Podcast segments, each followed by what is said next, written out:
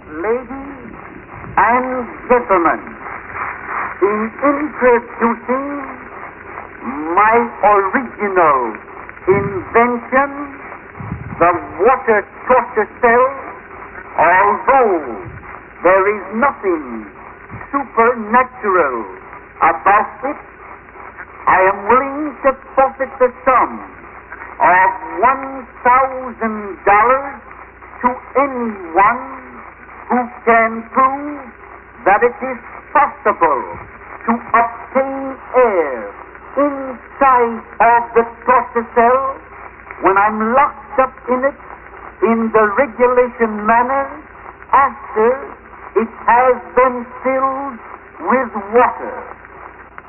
Should anything go wrong when I'm locked up, one of my assistants walked to the curtain, ready to rush in, demolishing the glass, allowing the water to flow out in order to save my life. Harry Houdini, October the 29th, 1914, Flatbush, New York. America for 300 years has been the land of promise for the rest of the world. The land of new frontiers, new opportunities, Yeah, we can hand you the cat app. Clicking sounds. Sounds that reveal the presence of radioactive rays. The instrument, a Geiger counter, is converting radioactivity into sounds we can hear, What the hell with it? causing radiation that continually bombards us from outer space.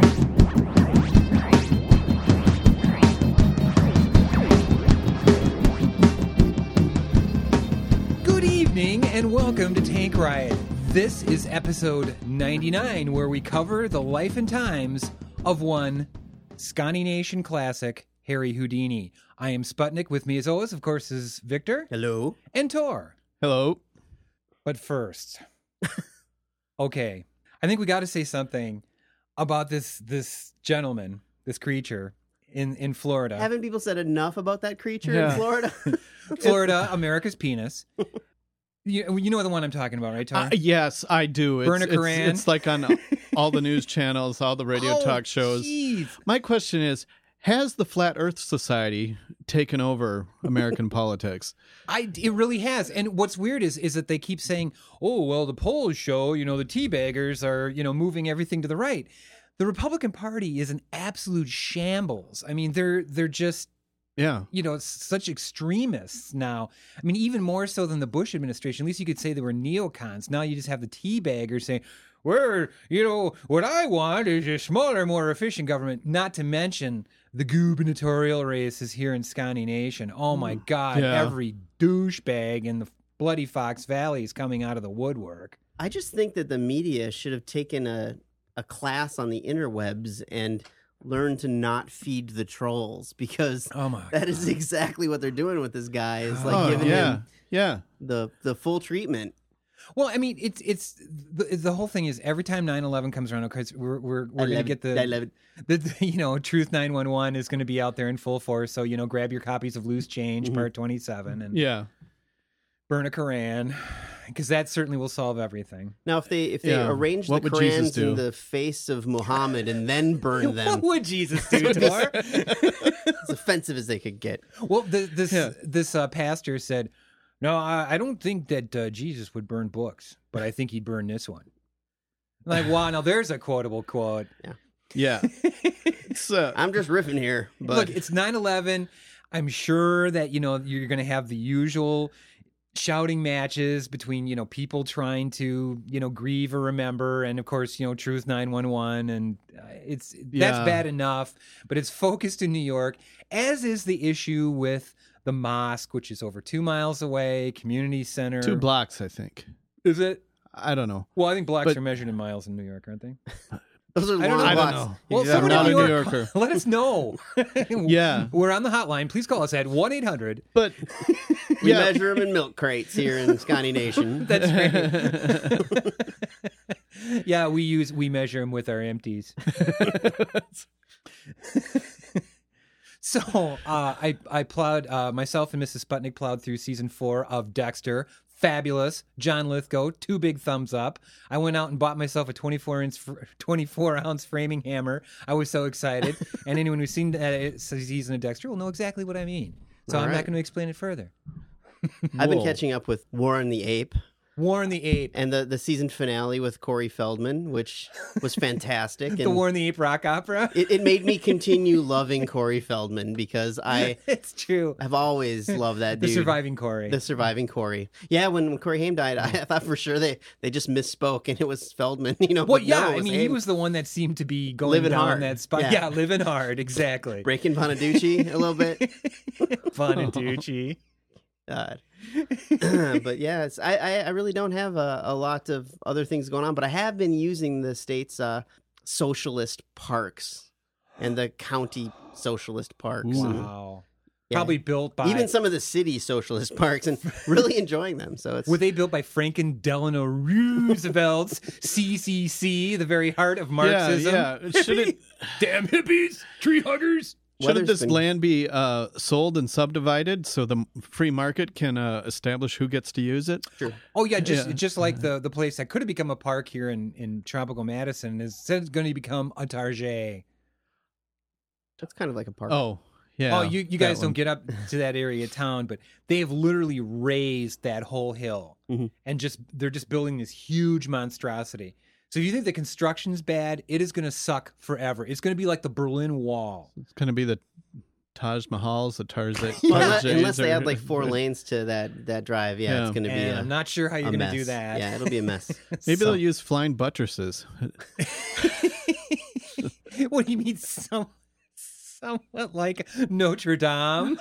yeah, I don't know. I'm just speculating here, but All of our great cathedrals and our targes are built using flying Yeah, buttresses. I'm not an architect, but I've looked at a lot of buildings. Yeah. I know what I like. for those of you like who are flying not familiar buttresses. with Wisconsin French, uh, Target is uh, another pronunciation of uh, Target. Yep. the which is a store for those of discount- you in dis- Australia. discount retailer. Yeah. but we digress. Mm-hmm. Cheap Chinese crap. Yeah. Skip the middleman. That's right. Get right to it. hmm Let's build up brick a little bit more. Brazil, Russia, India, China. it will no longer be the American century. What will we do now? I'm putting on my teabag hat right now. They're gonna tea guard. Yeah. All the right wingers gave away our jobs already. Yeah, that's. I mean, and you're finally noticing. I mean, come on, teabaggers. Don't use, Man. don't use logic or reason, Tor. no, it's just it, it'll just make them angry. it'll just piss them off. Stop with your words. Oh, you know, I do have one one thing that I've been doing lately, way too much of, is playing Plants vs Zombies on the iPhone. Oh God. Have you heard of this game? Yes. Oh my god, is it fun? For you know, I'm just flashing back to our zombie episode, but this is a hilarious tower defense game featuring zombies, and you plant plants in your yard to defend your house from the zombie invasion Mm. and the plants attack. It's hilarious. It's really really funny. I actually I solved the game already because I just wouldn't put it down until I finished it. My hand was cramping from holding it. I seriously, yeah, my my battery's uh, not doing that well anymore. But oh wow, I, I'm sorry I waited so long to buy that game. well, gentlemen, shall we move in? Enough of this falderall, and let's move right into Scotty Nation's Harry Houdini. Born and bred in Appleton, right? Not quite. That's by way what of the Appleton. Hungarian would have Yeah. you believe. Eric Weiss. Eric Weiss. Yes, he was born Eric Weiss in Budapest, Hungary. Eric Ivan Eric Ivan Weiss. Wei- yeah. Weiss. Yes. Yeah. in in uh, Budapest, Hungary in 1874. But from about 1907 on, Harry Houdini would claim that he was in fact born in Appleton, Wisconsin in 1874. In fact, his uh, father was a rabbi, Mhm. and he was asked to or brought over to Appleton, Yeah, because there's such a A giant huge population. Jewish there. population in, in Appleton. Yeah. Yeah. Appleton now is famous for being the home of the John Birch Society, Mhm. which if you know, I'll save you the keyword Yeah. googling. It's just it's so John Birch was I, I think like a missionary in China that got killed in 1945, 1946, and he was considered like the first death of the Cold War. So they're the ones that are always worrying about the Trilateral Commission and the Bilderbergers and anyways, they're all based. Uh, in in Appleton when I was in Boston once, and they they were having this right wing rally, and they had all these uh, tchotchke stands set up, and of course, you know, I went there like a bullet. hmm You know, so they had nuns selling like little plastic fetuses, which I bought and I put in my luggage and caused a problem in the airport. And I mean, it wasn't like it was life size or anything, but it was like, Sarah, can you explain this? And they showed me the picture, and it's like, no, I really can't. It, it looks like my Samsonite is gestating, but it's not. But anyways, they had Well, the, our favorite McCarthy is from the Appleton area. Tell Gunner Yes, that's Joe. right. Well, Yep. close too. He was from Grand Chute, but that's you know like a hop, skip, and a jump, and Little a few chute. empties away. The poop shoot. The poop shoot. Yeah. The grand and the little.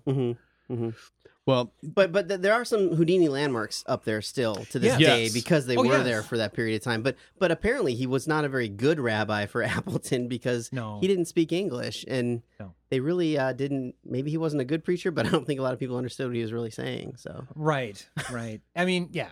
Unless you you were hung, hung, Jewish Yeah. and Hungarian, it was yeah, No. it was going to be a problem. Or Yiddish.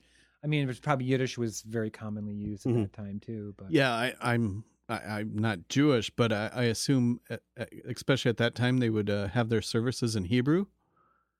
Yeah. So, yes, yes, he probably had a Hungarian uh, accented uh, Hebrew and trying to speak to the it was difficult. The I'm sure. Wisconsin yeah, because I mean, it's, type it's Hebrew. Yeah, Yeah. So who knows? I, I don't know anything about it, but but they, yeah. they they kind of ushered him out basically after a period and found someone more to their taste.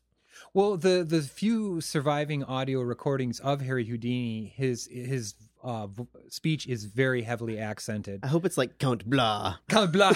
I'm Count Blah Blah. well, maybe you shouldn't piss away your rent money, blah. I just would love to hear the original Harry Houdini audio. That'd be so cool. Oh yeah, it would be because I mean, there's like some people.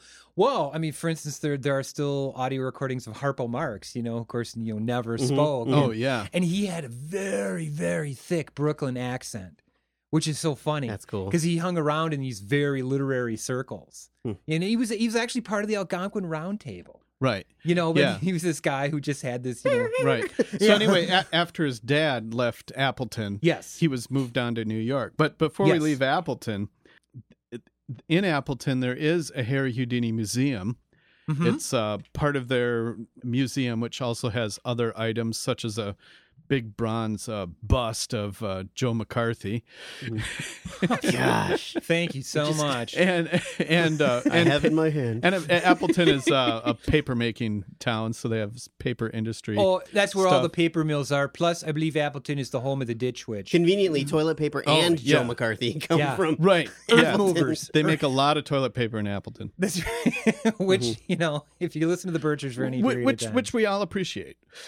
yeah, I mean, look, you couldn't get by without it. It's not like Demolition Man where they use the three shells, which they never explained. And it is beautiful up there. We go up there for the the air museum is up there. Yes. in Oshkosh. Oh, yeah. Air Yeah, Museum, the beautiful big area. Mm-hmm. flying every Yeah. August. There's It's- this it's really football nice. team up there called the Packers. Oh, geez. Oh, jeez. Yeah, yeah. But yeah. get this, their museum, which really the main part is the Harry Houdini stuff, and they have a few artic- artifacts as some of his picks and handcuffs and and that kind of thing. Oh, very Um, neat.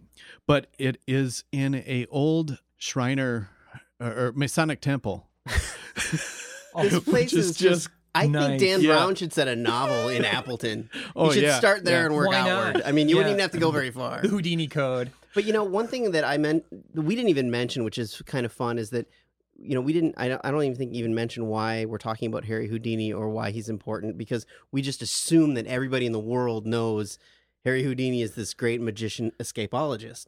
But Right, a lot of yeah. kids don't know, and That's true. I turned to the Viking princess, who I've never talked about Harry Houdini Mm-hmm. before, too, and I said, When I say the word Houdini, what do you think of?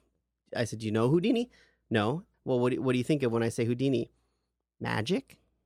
It's just it's just right there for There you kids. go. Yeah. Even Yeah. if they have no idea who he is, that name is so associated with magic. Yeah. I mean, you've all heard it was like, well, how are you going to get out of this one, Houdini? You're gonna pull a Houdini, yeah. Yeah. turn into some kind of vapor. Hey, just draw it out for me on a piece of paper, Leonardo goddamn da Vinci. Exactly. it's amazing what's what kids learn and i think a lot of it is a lot of those cultural things are built into all the cartoons they watch right, right. you know so there must be Yeah. there's references abounding. yeah and pop culture and Yeah, everywhere and he's all over the pop culture. But we thought it'd be fun to talk about him like in a more historical way. And and kind of Yeah. even even I, you know, was really into Houdini, but more on the fringe. You you knew about some of his famous things, but you, I never really thought, well, wh- where's this guy from, and why did he get into Oh, this? that's right. And he was he was really amazing on a, for a variety of different reasons. I mean, one, these tricks are very difficult to duplicate.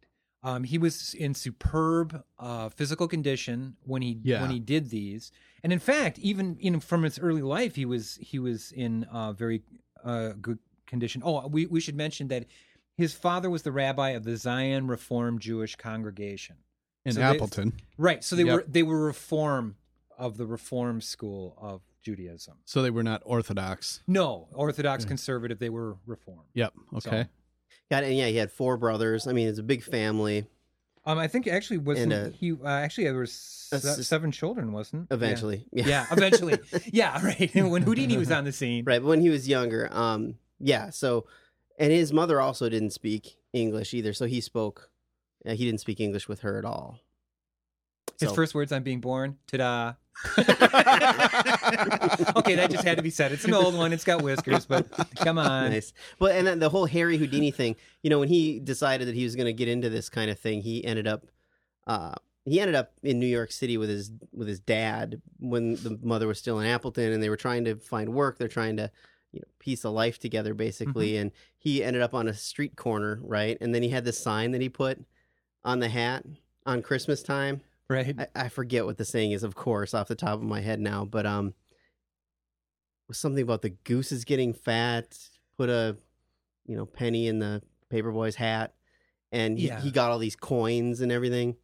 But, you know, he ended up he ended up running away and joining the circus, basically. Right. Well, he, you know, even as a child, he was a champion cross country runner. Um, he'd had a, a, a, a public debut at- when he was nine years old as a trapeze artist, calling himself Eric the Prince of the Air. So I mean, you know, he was in really good shape and a real, you know, Oh, kind yeah. of go-getter, real performer. Well, you know, he was trying to do this thing called uh, what is the trick called Hmm. the the tight grip trick where you you bite down on this lock thing and, Right. and you swing by your teeth basically. Mm-hmm. Mhm.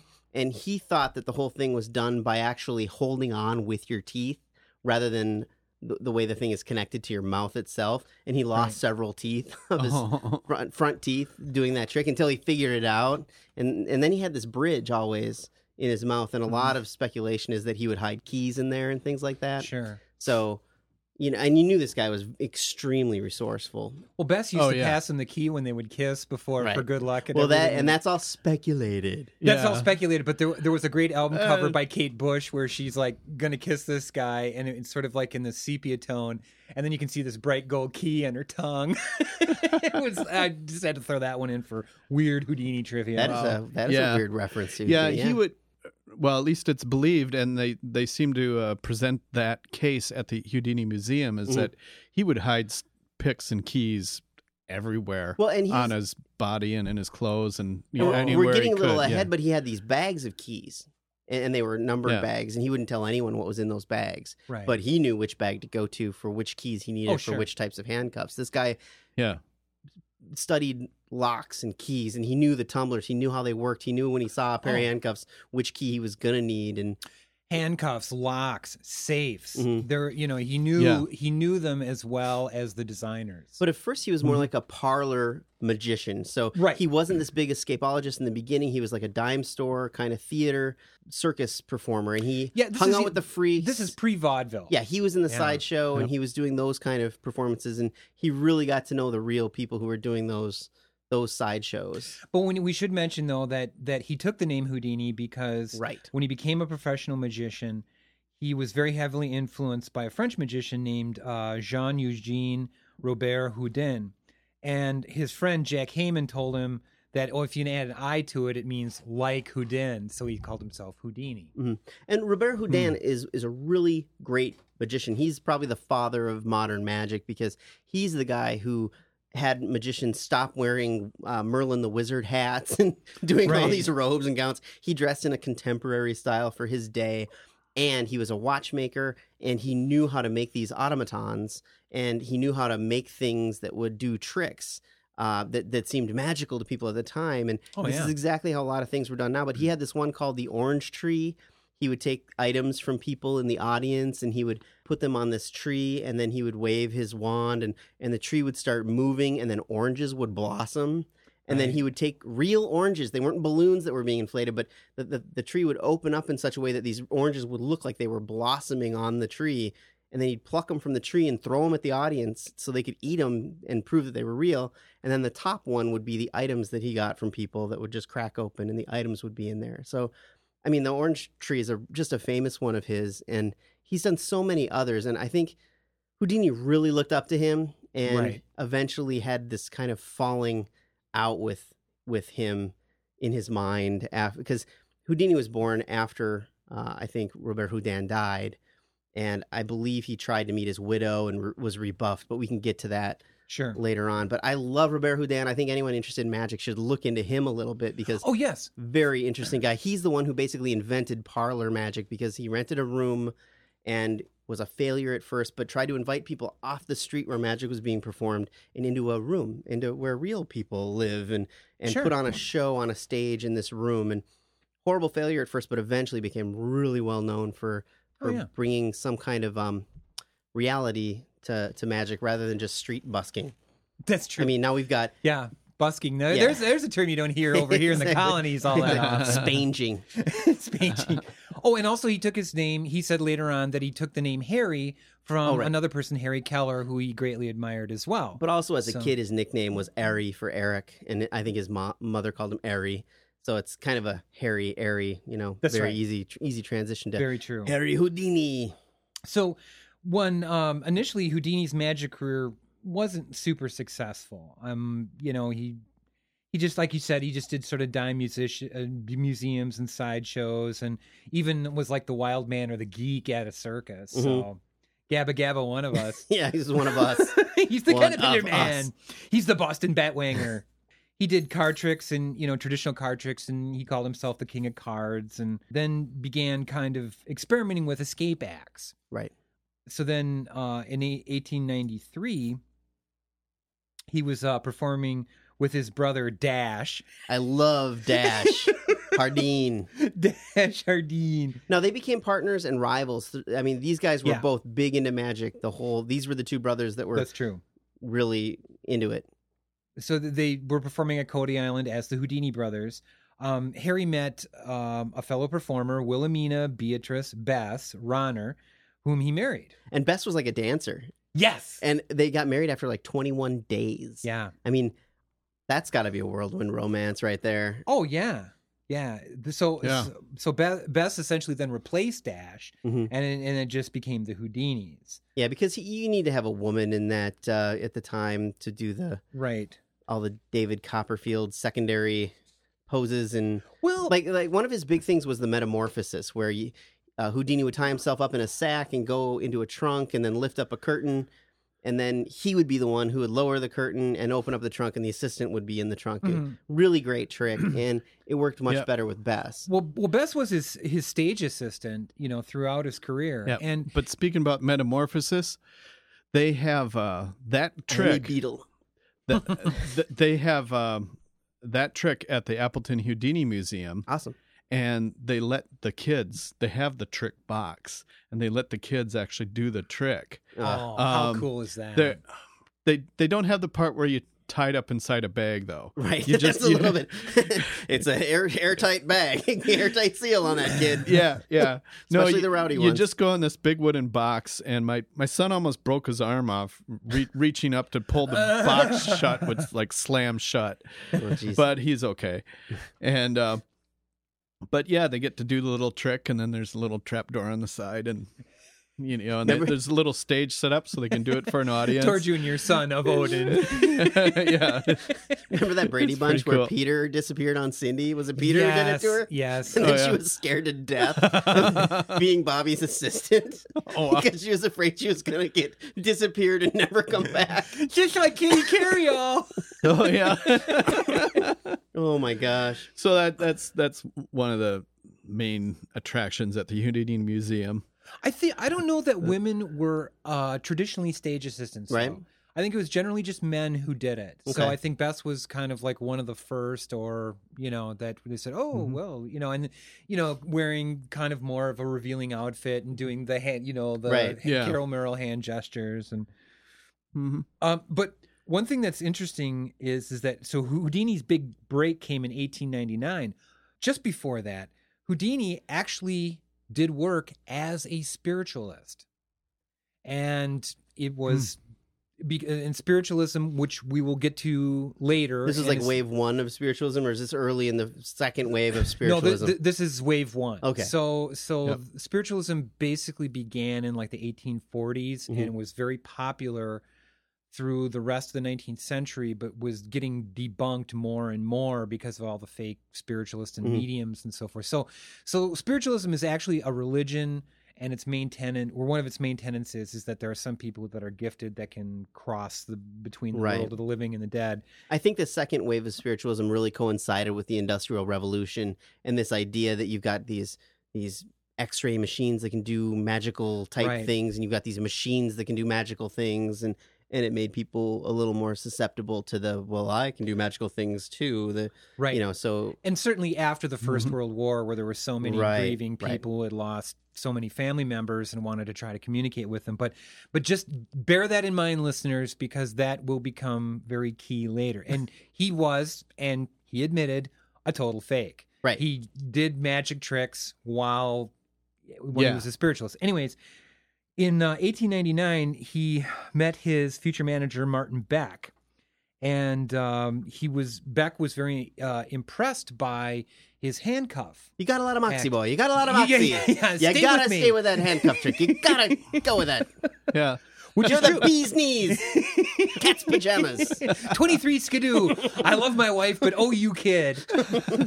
so, so he, he did. Beck did say concentrate on the escape acts. Yeah, and that's and I'll promote these escape acts for you, and we'll make that a big deal. hmm And he and that's when he booked him in on the uh, Orpheum Vaudeville circuit, which was big, big time. That's big time. yeah, that that's would've- how he that would have broke. been like Vegas of the time, Mhm, you know, in mhm. terms of entertainment value and packing the houses.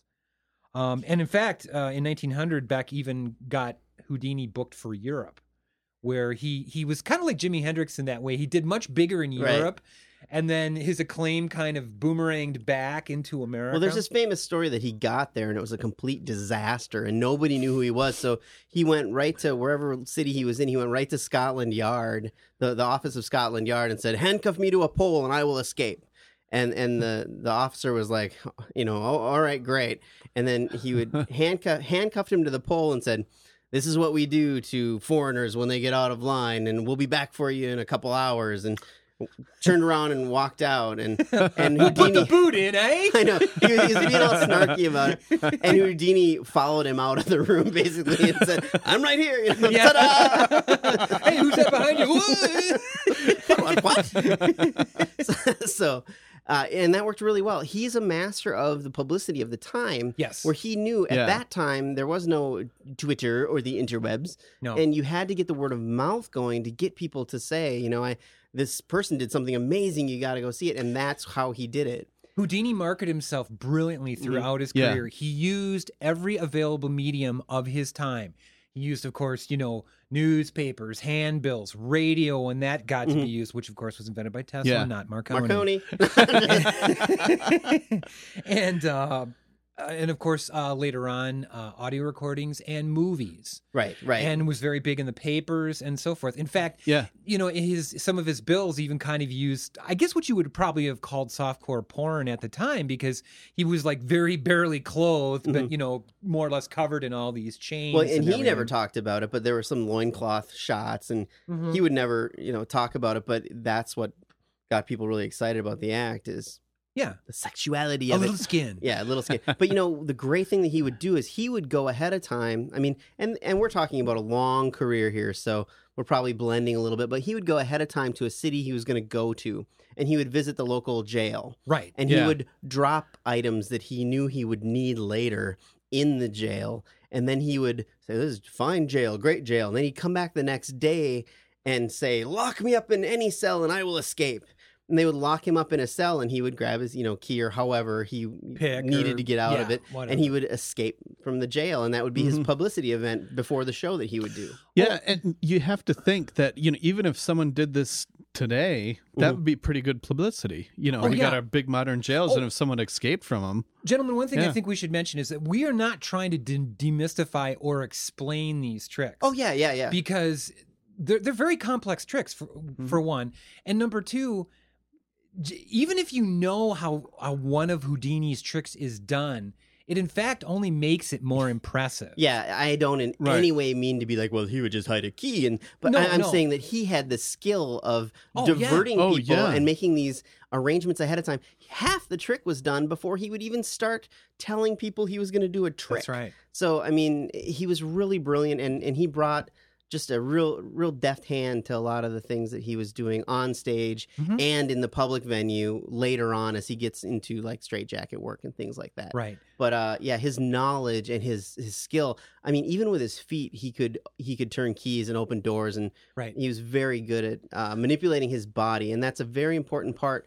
He Yeah. he physically trained very hard for Yes, he anything did. that he was going to do, and, and he physically used his body in a lot of ways to make uh, make his tricks work in his favor. Well, I mean, when you mentioned the straitjacket Mm-hmm. escape set he would do. He literally threw himself out of joint to be able to do that. Yeah, he would. Um, what he would do, uh, in a Yeah. lot of these, and I, I, I only say this kind of stuff because I love it and it's so exciting. Right. But you know, he was. He, he knew how to hold himself when he was being strapped in, and then Right. how to do these adjustments to to you know make this arm move a certain way so that he could then flip his arm because over they'd his have head. more room Right. when they tightened it down and then in fact he could move around Right. Mm-hmm. but sometimes he actually would like throw himself out of joint Oh just yeah, to be and able I've seen to- people like Teller do it very simply. Like you can very simply, you know, a Penn Right. and Teller, you can very simply get out of a straitjacket. But Houdini knew as a showman, people wanted h- him to work his ass off to get these Oh, tricks to right. work.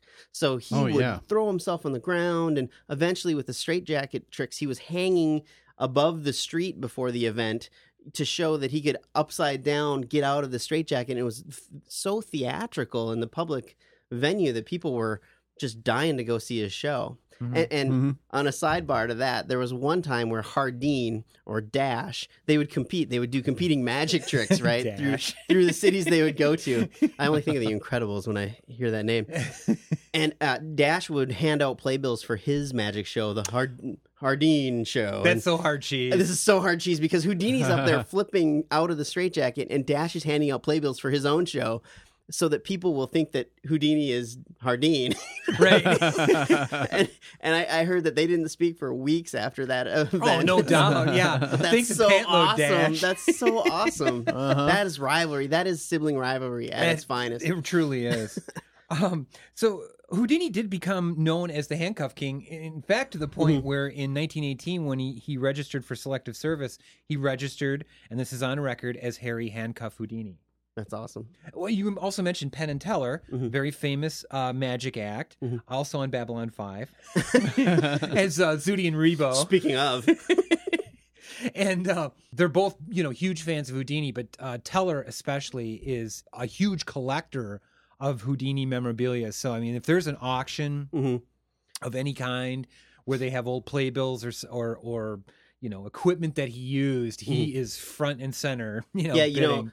I, I, I saw an auction. I don't know where that was, but David Copperfield is too, as well. Yes, huge yes. collector. And I- Wouldn't that be amazing to have, like the the milk can or the Chinese water tower? I mean, Oh. just to have that in Yeah. your house and be like, I own this. I would just Harry- sit and, and look I at would it. just stare at it. I mean, I just you see some of these old posters and playbills, and it's Those just are like oh my gorgeous, gosh. by the way. Uh, Uh-huh, Beautiful, yeah. beautiful. But you know, what are your guys' favorite magicians? I mean, I love Penn and Teller. Penn and Teller are just wonderful. But I remember also as a kid really loving Doug Henning. That Oh, yeah. crazy hippie guy. I just Canadian hippie. loved him. I loved him, and I have great. You know, he's like the Mister Rogers of magic for me. He was a good magician, though. Yeah, he was a very skilled I, magi- I like. magician, yeah. I like the way he did it. I, I have to say that that, and I don't mean to take away from like David Copperfield or, or any of those acts. Um, they're so They're so big. they're so big. They're so Vegasy. Um, Harry Blackstone, I think, Oh, was yeah. a, a good one. It's almost like jumping the shark when you make the Statue of Liberty disappear. Right. Because it's Yeah. like, well, okay, you're you're not doing that, and Right. there's no way I'm going to fall for just a simple visual yeah. switcheroo or I mean, something. Doug Hidden Yeah. would just do stuff where he'd just come out and he'd Yeah. say, "Oh," and it was just amazing. but was- it always ended with and beauty. yeah, and just because the life is magic. The world is magic. on SCTV, they always used to make just brutal fun of Doug Henning, Yeah. and they would always wear this like stringy wig and these big buck teeth, and go, "That's because the world is magic." and they, and they they could never like finish the act because it was, they were laughing. At it. yeah. Oh my gosh. I think he was even on the Muppets a couple times. We Doug shouldn't Henning. forget the Amazing Randy. The Amazing Randy, another great, Yeah. great magician. Yeah. But Penn and Teller, I, I like a lot because th- I just, you know, they started on the street busking Mm-hmm. Mhm. and they just have a really great attitude. Mm-hmm. Mhm. And uh, I, I, ju- rem- I get a big kick out of I them. remember when they were on PBS. It was must have been in the late '80s, and and they they advised me at the time to go get a video cassette and s- hit play or hit record and start recording. We're going to show you how to do this magic trick and tell you when to tr- tell your friend to turn on the tape to start watching, so that you can look really cool and have Penn and Teller do your magic trick. And I thought that was so cool that they were involving people Sure, in, in their in absolutely. their show and, and showing you how tricks work. But anyway, I mean, Harry Houdini's before my time, but I have a love for this magic and the escapology is is really I'm a little bit claustrophobic and to see him do some of the things he does, Yeah. he knows how he's going to get out of them, but uh, you know, it's still dangerous and scary, you know, to Yeah. lock yourself up in something and Oh yeah. be thrown in the river. you know? yeah, and I mean, there's there's some pain involved Mhm. Mm-hmm. w- w- when he's contorting and trying to get out of these things. I so, you would think yeah. very much. But so. as the handcuff king in that era of his uh, career, he would invite people to bring handcuffs, any handcuff they wanted, and Yeah. he would have them. He'd throw on like ten handcuffs, and he'd he'd eyeball them and watch them and figure them out. And the way he would do magic at that point, and and it it went further into the career, uh, is that then he would go behind a curtain, you know, and and that would build up the tension of the audience. right. Uh, you know, he's he's behind the curtain. What's It's going not on? that he couldn't have done it right in front of you. Right, right, but it's it, it builds Yeah. the suspense, and then he Sure. would he would come out like twenty minutes later and look at the cu- cuffs in the light, and then go back behind the curtain. He'd be all sweaty, and and then Right. he'd, he'd do more work. And, and, and What's he, going to do? He's an awesome showman. He would just build He was. and build until Yeah. he could tell the audience was just on the cusp of leaving to go get a Yeah. soda or something. And you suck. Ta-da! Yeah. so uh, Harry, uh, when he we toured Europe, he toured England, Scotland, Netherlands, Germany, France, and Russia. Mhm. And as you mentioned, he would go to the local jails and, Yeah. and you know get the local publicity. He would going. also go to great music. I keep saying musician, but great magicians' graves and Yes. clean them off. And Mhm. he felt they should be respected and they weren't enough for him and and that is- was another thing that he did It was very Yeah. Mm-hmm. cool. He did Mhm. a lot to to to make parlor magic uh very popular Mhm. and also to respect that this is really an art Mhm. and a craft. And uh in uh, Moscow, Houdini escaped from a Siberian uh, prison transport van, of course, which became very popular after 1917. yeah, many people tried Ta-da! very few people did Not, not so many people got away with it, as Harry said. exactly yeah. and those that did were shot Uh-huh. But th- that's always a sign of a good artist when he promotes other artists in the same Mm-hmm. field. well no Bec- no in the con- current contemporary time he was the only magician allowed to exist like that was this is the ferocious nature of harry houdini is Okay. competition was stifled and people were stealing tricks from him basically uh, he would dress up and show up at another magician's handcuff escape routine where he would invite people to bring handcuffs houdini would show up with handcuffs that he knew that that magician could not get out of and slap him on and then when Uh-huh. he couldn't get out he would say see no one is great as the houdini yeah. you know, and, and he would Okay. he would he would nail him, and he hated. I, I think he would be on the side of like the RIAA at this time because Oh, he's he Yeah. really thought that he should benefit from his tricks and other people shouldn't copy what he's doing and and other Mhm. venues and he it, it frustrated him to no end that he had these tricks that other people were copying that's true. He he was ripped off all through his Mhm. career. Just and it burned him and he would any opportunity he could burn someone back he would he would do it but that's good publicity too if Mm. if you can show that you're better. Right. And and back to Yeah, Roberto Houdin great. when when he got rebuffed by the the widow about, you know, visiting and and meeting and all that, he wrote this scathing book uh, about what a, a farce Robert Houdin was. Like he tore Houdin apart. magicians today kind of say, "Well, that was kind of a bad phase for him. he probably shouldn't have done that." and no one really takes the book very seriously because Robert Houdin is such a great. He's done so much for for magic, but that's just the way he was. You know, he he's a grudge Mhm. holder, definitely. Oh yeah, Wow. very Okay. much so. He um he- so he was a headliner in vaudeville for many years. Uh, in fact, he was probably the highest paid performer in vaudeville. One of his probably most famous, like you mentioned, uh, David Copperfield making the Statue of Liberty disappear. Uh, one of his biggest non-escape tricks was making an elephant and his trainer disappear on stage, which was you know huge at at the time, and well, probably still would be. I Wow. couldn't do it. I couldn't either. Mhm. he became uh, in 1923 became the president of uh, Martinka and Company, the America's oldest, oldest magic company. The business is is still operating today. So oh yeah. you can still buy something from. Do- Do they sell to professionals or just the kind of the kid stuff you see in the toy store? I would think professionals, wouldn't you? Okay. you know. I, I, I don't don't know. know. I don't know which magic company does what. So I, Yeah. I'm not sure either. I was just in a toy store uh, uh, this weekend, and uh, they had some magic tricks there, and they were like the same ones they had when I was a kid. Oh, totally you know the cool. little ball and cups, and it's just kind of Th- yeah. those are still fun. I don't Yeah, care who yeah. they are.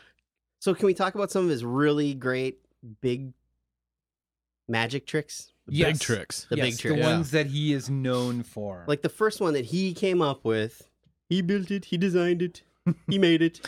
the milk can. The milk can. Now, I Yeah. suppose this might be kind of weird to some of our listeners too, but you know, milk didn't always come in a carton. Crack a can of milk. or even a bottle. Yeah. you you got Well- your milk in a in a huge uh can. That's awesome. Yeah. or at least that's well. I know nothing about it, but yeah. Botulism. I mean, they were like like what about a three four foot can? Mm-hmm. hmm Well, and he Yeah. had specially designed one that was uh, big enough for him to get in. And Mhm. uh, I'm not going to give away secrets here, but yeah, he, he specially built it. I mean, th- that's the funny part about about that kind of magic act is. You know, are you going to trust the guy who built the thing that he's escaping yeah. from? Right. Okay, I'm an idiot. Yeah.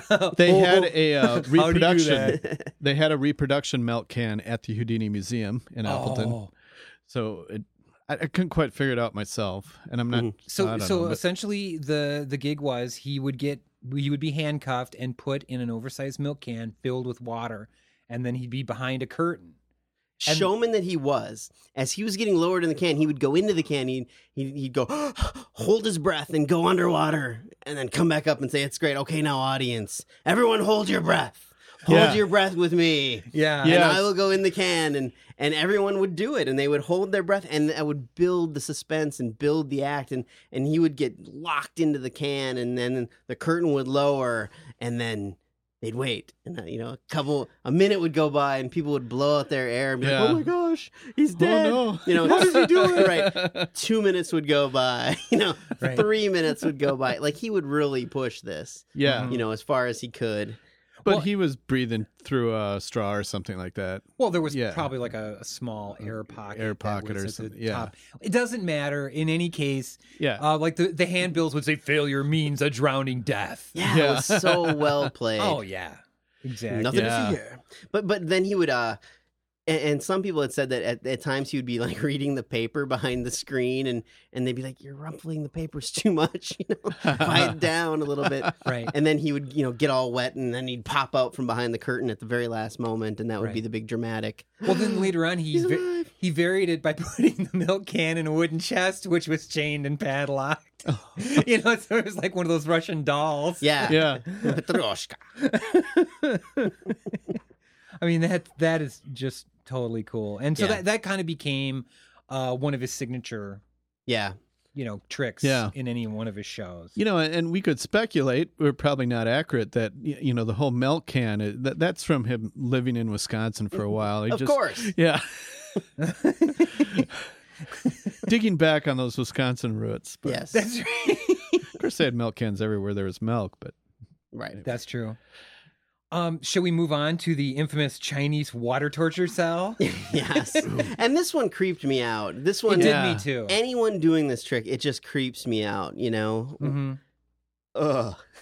So Yeah. so he would get his his feet shackled into a plate basically, and then he Yes. would be held upside down by his shackled feet Mhm. and lowered headfirst into a very tight uh, transparent Trans- tank yeah. of water. aquarium, basically. yeah, it was an aquarium.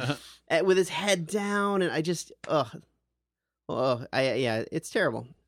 And uh, then he'd padlocked into it behind the curtain, and then right. He'd come out sometimes 20 minutes later. He would uh, vary it later on by adding people with axes at the sides of the Chinese water torture to, Right. to make it look like they're going to have to Oh, bust in we're at any gonna- minute and oh, save his life. He's in trouble. yeah. and, and that one, he would he would push that one for more than like five minutes. He would draw that out and sit behind the curtain, oh, sure. presumably, and then pop out when people were looking bored. He would he would call he called it Houdini upside down. Yeah, that's right. He didn't call it the Chinese Mm-hmm. water torture trick. No. Uh, now, as far as Chinese water torture, I don't think that really exists. You know, I think even the Chinese water drip torture is just a urban legend. I think so. T- Yeah. I mean, I yeah, it doesn't seem. I like- mean, yeah, the idea was that you would uh, tell someone that it was going to uh, wear a hole in their skull was the yeah, idea. But but you know, you can actually really affect people. I've seen some experiments where they would uh they would tell people that they were slitting their wrist and they were just going to drip blood to death right. and they would give them a wet feeling on their wrist, but they would be totally fine. It's one torture Sure. technique, and and they would really go into shock over it, even though they weren't totally fine. oh yeah. It's just amazing the mind's ability to trick yourself.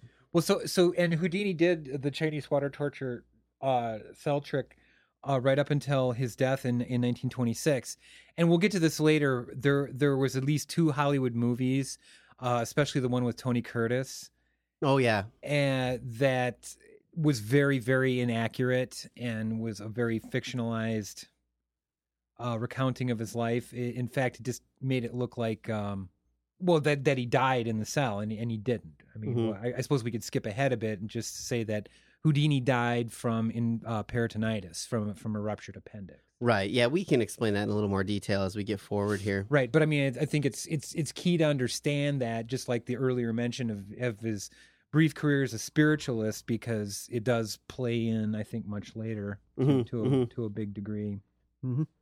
One of my other favorite tricks he did, unless there's more you want to say about the Chinese. No, no, water no, torture. not at all. I like the uh, the box trick where he would uh, have himself hammered into a box and then Mm. thrown into a river. I mean, that is so base. That is so basic, Oh, you know, yeah. and and horrible. Or when they cut, you know, like would cut the hole in in the river in Oh, that's winter and then dump the box. Yeah. and so, like, even if he came up, he could be coming up under the ice. Yeah, and there are stories that there were some times where he was really in trouble because of currents in the Mississippi River sure. and the the temperatures of the waters. He would train in these waters. He would try to get used to Mm-hmm. what he was going to be facing, but he never really knew exactly, you know, how it was going to go because he really Yeah. did, you know, a lot of these magicians would have the handcuffs basically falling apart as they're going into the water or whatever. But with Houdini, he really was handcuffed, and he would still then have to get out of the handcuffs Yeah. because you, he wouldn't have just fake handcuffs on. No, no. I mean, he he was getting. I mean, Yeah. so even if you got to, you know, pick these things or Right. do whatever, He would have to do something. And Yeah. even in the box trick, I, I you know, I, I heard how that was done, and it still scared the crap out of me. I wouldn't want to try Oh, to, God, no. you know, file the nails off or whatever he was doing to get out of that box uh, as it was slowly filling with water, ice cold water, and sinking. I mean, Yeah. crazy. It's not what I do on a Saturday. No, No. The, the other thing that was great about him is he'd get the film crews there, they'd be filming him, and he would burst through the water, you know, with the handcuffs in his hands, and then he would look around and be like, Was I in the middle of the frame there? Okay, well, let's do it one more time. And he'd go back underwater, and then he'd burst through the water again. Was that okay? Let me do it again. And he'd burst through the water. Like, this was a showman. He wanted yes, the perfect cut, the perfect take. He wanted it seen as perfect. And a great yeah, Uh, performer. great performer. Yeah. Uh, one of my favorites, and I think the one that you, you'll if if you see like early films of Houdini's act, you'll probably always see is the suspended straitjacket. Uh, Yeah, yeah. escape. We talked about that a little bit, but yeah. you know because i mean when because he would he would be suspended upside down in the straitjacket Mhm. w- from a crane and like high winds could could just like smash him into a building wall or Mhm. what yeah, and it yeah it was it was pretty amazing That one always seemed kind of fun to me. Yeah. I mean, out Yeah. of all the things he would do, that would be the most fun. Because I mean that that one is so visible where you're you're you're up high and you're suspended. I mean, there's there's not a whole lot of room for, you know, trickery. Well, and then and then the other, the, I think the other big one, the last big one, really would be the buried alive trick. Buried Alive was Okay. the creepiest. Yeah, it still is really creepy. Yeah, and I think I even saw MythBusters about that, where I there's pressure from the from the dirt above on the box itself. and right. There's there's physics there that can go wrong very very badly. I mean, he he did he did like three variations of this trick, and it had almost cost him his life. He was buried without a casket in you know six feet deep. Jeez. I mean, you know, all all chained up, and uh, it's it's just it's just so it's weird to even describe because it, it, this one is like almost kind of goes to the Yeah. you know the masochistic in a certain way. I just think of Kill Bill. yeah, yeah, it, yeah. It does really remind you of that, or the serpent and the rainbow. Yeah. or- Oh, the Serpent of the Rainbow. Yeah. Terrible. But uh, and and uh, he did one where he was like sealed in a, a casket, submerged in a swimming pool. Yeah, uh, you for know, an hour and a half. and, and, and someone had said that uh, I can I cannot breathe for over an hour, and and Houdini knew how that worked, and I think James Randi even tried this as well. But who? What happens is, yeah, a normal person under normal breathing in a casket uh, can't stay there more than like ten minutes or whatever. All but right. these guys are highly trained, and they and that's the thing is this is a skill. This is not just goofball. Uh, what they Right. do is they practice breathing. It's like a scuba diver. Like the first time you go scuba diving, uh, you use up all your air in like 20 minutes because you're just freaked out. You're like, I'm underwater. You're hyperventilating. Yeah, you're, Right, you're yeah. totally, you're using way too much air you don't need to be using. So they practice it. And what they do is they lay very still and they try to stay very calm. And, and this guy said, no one could break the one hour. I'm the best. And Houdini said, no, I can do it. He did an hour and a half.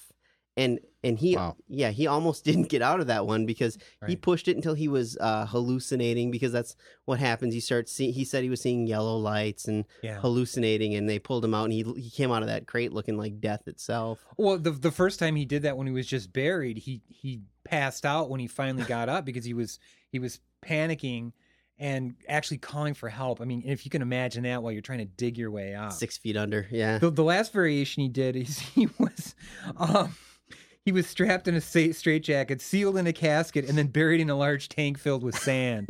I mean, after a while, it's like, why don't you just tie like bowling balls to your nuts too? Exactly. I mean, what else are you gonna add? yeah, Come on, Houdini. yeah. I can you know, get out of that's this what one, Houdini. uh, you know, one thing that was, I thought was really interesting that I heard is that he was buried in one of the caskets from the buried alive trick. Mhm. That's Wow. kind of cool. To That is think kinda of it. cool. Houdini's underground right now.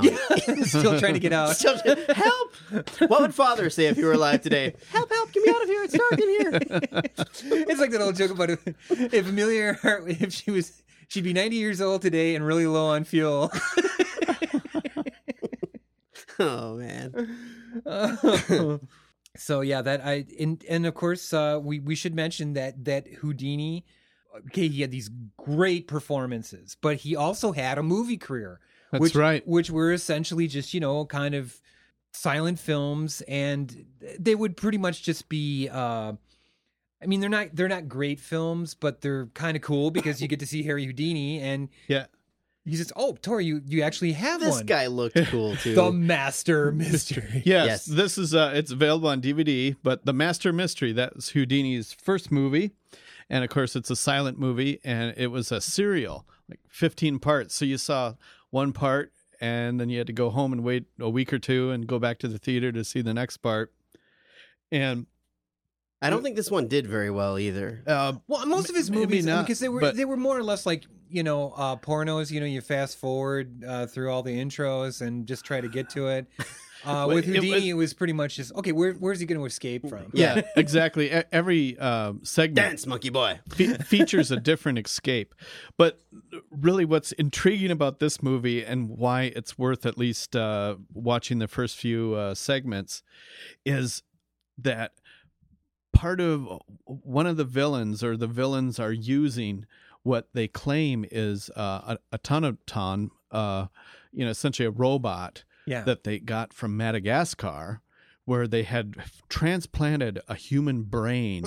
Oh In- yeah, because in the into the bills they ro- always have like this big robot and his Yeah. eyes are glowing. yeah, named it's on Bender. the cover here. Bender. Yeah, he does kind of look yeah, like Bender. He looks actually. like Bender, but you know, so he's always walking around robot like and you know, scaring the ladies. Awesome. Um, but uh, it it's y- you know I'm I'm not through all 15 parts yet, but I- I'm gonna watch the whole thing because Oh, I- sure. I have to see how it ends. Houdini in this um, i- is kind of also we'll get into his skeptic uh, career, but he's he mentioned early on in the movie that uh, you know I think there's a man in the robot suit, and it's not uh, not not a brain and all mechanical. So he's debunking all these you know stuff that's going on. It's like Scooby Doo. Too. Yeah, exactly. And uh except he keeps getting well, I guess I keep Like getting Scooby-Doo, caught. he keeps yeah, getting he gets caught and tied yeah. up. Yeah, yeah. I would have got away with it. What if you darn Like kids? Greg Brady in a tiki cave in Hawaii. now, but the other thing we should mention is uh, uh, large chunks of this movie are lost for Right. the ages because it's Yeah. on this old nitrate film, which uh, deteriorates quickly if it's not Sure. preserved properly. So you'll be watching the DVD, and then it'll just come up. There'll be a little paragraph saying. Well, Houdini got caught here, and then he escaped, and then Right. and it's Oh, just- yeah. da da He's da da just da. gone. Now they ended up here, like And- Metropolis. Yeah. Yep, and now we're on chapter seven. so Right. I think uh but he he did some like standalone movies like The Grim Game and The Man Yeah. from Yeah. Beyond. Let's talk about the Grim Game quickly. Just I'll be brief, but the Grim Game is really well known for the the plane sequence where Right. where Houdini is riding on the wing of a plane, and they have these close ups of Houdini on a plane wing, Mm. and then they have a stunt double, Robert Kennedy, no, no relation to Jack Kennedy, Mm-hmm. who was on the wing of the plane, and um and what was hap- what happened is the planes they were caught by a gust of wind, and you can see it in the footage, but they damn near crashed. It looked really scary, and they, Yeah. they and this was all real. There's no faking this. And, no, no. And and so the the planes like intertwined, and then they fell apart, and they they managed to survive basically. Mhm. And uh, Houdini took credit for it. He's like, nothing in this film is fake. Yeah. But it wasn't Houdini on the wing of the plane when that happened. Houdini was on the ground doing the the acting part, and then the stunt double was doing the, Sure. the stuff. And he was like, and, and rumors started abounding that well, Houdini didn't really do that. You know, obviously that was someone else. And he would invite people, anyone on stage, come up on stage, and and he invited uh, a guy came up on stage at one of his shows, and it was the pilot of the plane, one of the few guys who knew who actually did that trick Mhm. and Houdini sees him coming up the stage and says, pulls him aside, puts his arm around the guy, and says, This with me right now is the brave pilot of the plane from the grim game who saved my life. You know, and, and pulls him into it. And then the guy doesn't doesn't say that Well, Houdini. no, I mean, what are you going to Yeah, say? It's like, exactly. Well, it's bullshit.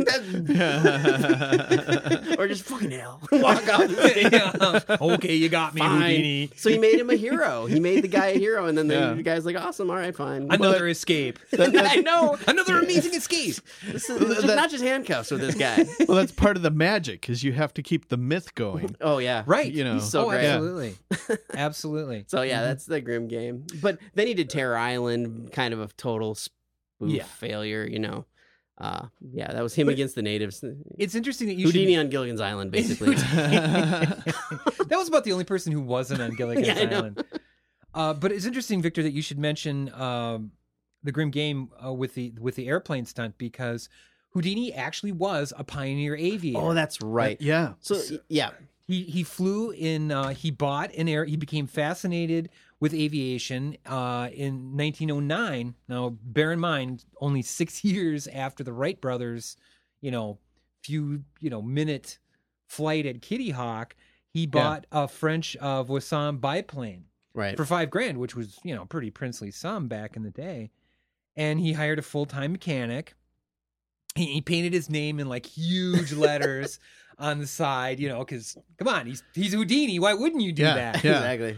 And uh, so he he d- he uh, crashed once, uh, but then you know made a successful solo flight. and- Yeah. At the time of successful solo flight, you couldn't just go up in the plane and land it. You had to go up in the plane to a certain, you know, height off the ground and, Mhm. and do a figure eight and, then turn around and Show and you're in then- control of the show that aircraft. You're, you're not just being blown around by the wind. You're not for a little just bit. slopping it up there. Right. You actually know what you're doing. and- Exactly. And then Yeah. land the plane intact. Exactly. And the the grim game was uh, that was 1919 roughly to put it in context. Mhm. And this was around 1910 that there was this battle to to have the first flight on every continent. Right. And and Houdini so Houdini shipped his plane uh to Australia. he created it to Australia. right. Wow. And he he sent it to uh Digger's Rest, uh Victoria. And uh so this this would be like north of Melbourne. Melbourne. Mel- Melbourne. I'm sorry, Melbourne. Melbourne. Melbourne. and uh, he he flew and landed the plane successfully. There there was a gentleman, uh, Colin DeFries, who preceded him, but he crashed, so it didn't really count. Well, this other there was the guy who did the pre-dawn flight, but he started early in too early in the morning. It's like you know, Yeah. it's like I don't know what he was calling. I call shenanigans. You started before sunrise. shenanigans. Evil shenanigans. But only a couple locals had seen him take off and land roughly or crash. You know, yeah, it's still a landing. hey, it didn't have to be a three pointer, but you Right, did right. have to land it. He kind of stuck the landing.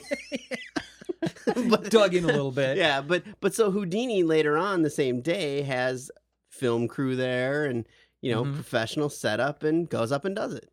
He um after Australia, uh, Houdini put his uh, Wasan biplane in storage in England and announced that he would fly from city to city during his next tour. But nobody knows why exactly. But he never flew again. That's awesome. And but he, but he said, "Oh, it doesn't matter. People will always remember me as a pioneer aviator." Well, Tank Riot does. I don't know that anyone else does, except Yeah. um, there was a centenary uh, celebration at Digger's Rest this year, uh, celebrating you know 100 years he ago Cool. he he flew in Australia. that is Yeah. awesome. Any chance that plane still exists? I know. I was I know wondering. That that, would be bugs so the cool. shit out of me too. Yeah. That's like an Indiana Jones, uh, you know, in Yeah. the giant. Dun, dun, dun, dun. it- it's in Uh-huh. the giant military warehouse somewhere. it's right Yeah. next There's to the Houdini's Ark. plane. you Uh-huh. know? and the milk. No, can. don't open that box. That's the arc. So I think then we would probably have to move on to the last big phase of Houdini's career, and this is one. The death of his mother. Well, it's it deals with the death of his mother, but it also is uh, ties back into um, Houdini's early interest in spiritualism. You know, certainly as a as a fake spiritualist. In in the twenties, after his mother Cecilia died, I guess he became interested in spiritualism, or perhaps trying to talk to her. It's No, I, I I think honestly, his interest. I'm, in I'm never sure if that's true or I that think that's isn't. true. I, I, I, I go on record saying that I think that that's true. I think that Houdini, and this is speculation because that's what I do. I, I think I think that based on the facts of his life and his love of his mother, this guy was the a number one classic mama's boy. Yes, that's and true. Mm. I'm not saying that in a bad way. I'm just saying that you know even when his father died, it, it it didn't really affect him in such a way, except for his father on his deathbed said. Eric, you, you take care of your mother Mm, right, you know. but he had that's he had kind of like an Elvis like love, a love of Mm-hmm. his- for his mother. yes. Yeah, yeah, he considered his mother and his wife his two girlfriends, you know, and that's right. he would write to his mother all the time. And well, there's that famous picture of Houdini with Bess Mhm. and his mother. It's just like my two girls. Yep. I think he called it. It's Yep. me and my two girls. And and it's it's interesting in that um, there was a movie made in 1976 with Paul Michael Paul Michael Glazer, which uh, was you know of course Starsky of Starsky and Hutch fame. And you it- can call course. that Yeah. fame. yeah it it was it was a very weird tv movie but i actually remember seeing it when it came out and it it had actually a really big cast it had like ruth gordon as uh The evil Houdini's- satanic leader of the cult. no Oh, I'm sorry, that's a No, different movie. she was houdini's mom Oh God, I love Ruth Gordon. I do too. That goddamn ape ate a whole bag of Oreos and shit all over the yard. and uh, Sally Struthers Oh, was his wife Bass, Anyways, it it showed Houdini after his his mother died, going to, into this almost like you know unbelievable depression, and that's what he became you know fascinated by uh, spiritualism and and and again you have to take the mo- that movie and the Tony Curtis Houdini movie with a huge grain of salt because these are not accurate historical portrayals or docudramas or anything. It's more or less like oh we can just kind of play around with this and make Mhm. whatever. And I bring that up because in that movie, the 1976 movie, they showed his mother being anti-Christian to the point of you know just fanaticism, Mhm. and that he- her and Hmm. Bess just hated one another, which in fact they did not. They No. were actually quite fond of one another, and they got along quite well. But it's an easy it's an easy myth to E- bring exactly. forward with a mama's boy character like Houdini that the That's wife is jealous Exactly of the mother's affection and attentions. So And and you need dramatic tension, just like in the Tony Curtis movie where they they totally mess up everything, you know, of his Mhm. death. Yeah, it, it builds dramatic tension. It allows for a movie that right. no one cares about the truth and those things. No, no, because it's yeah, the legend is always bigger, and you, Mhm. you just kind of go with that. Exactly, exactly.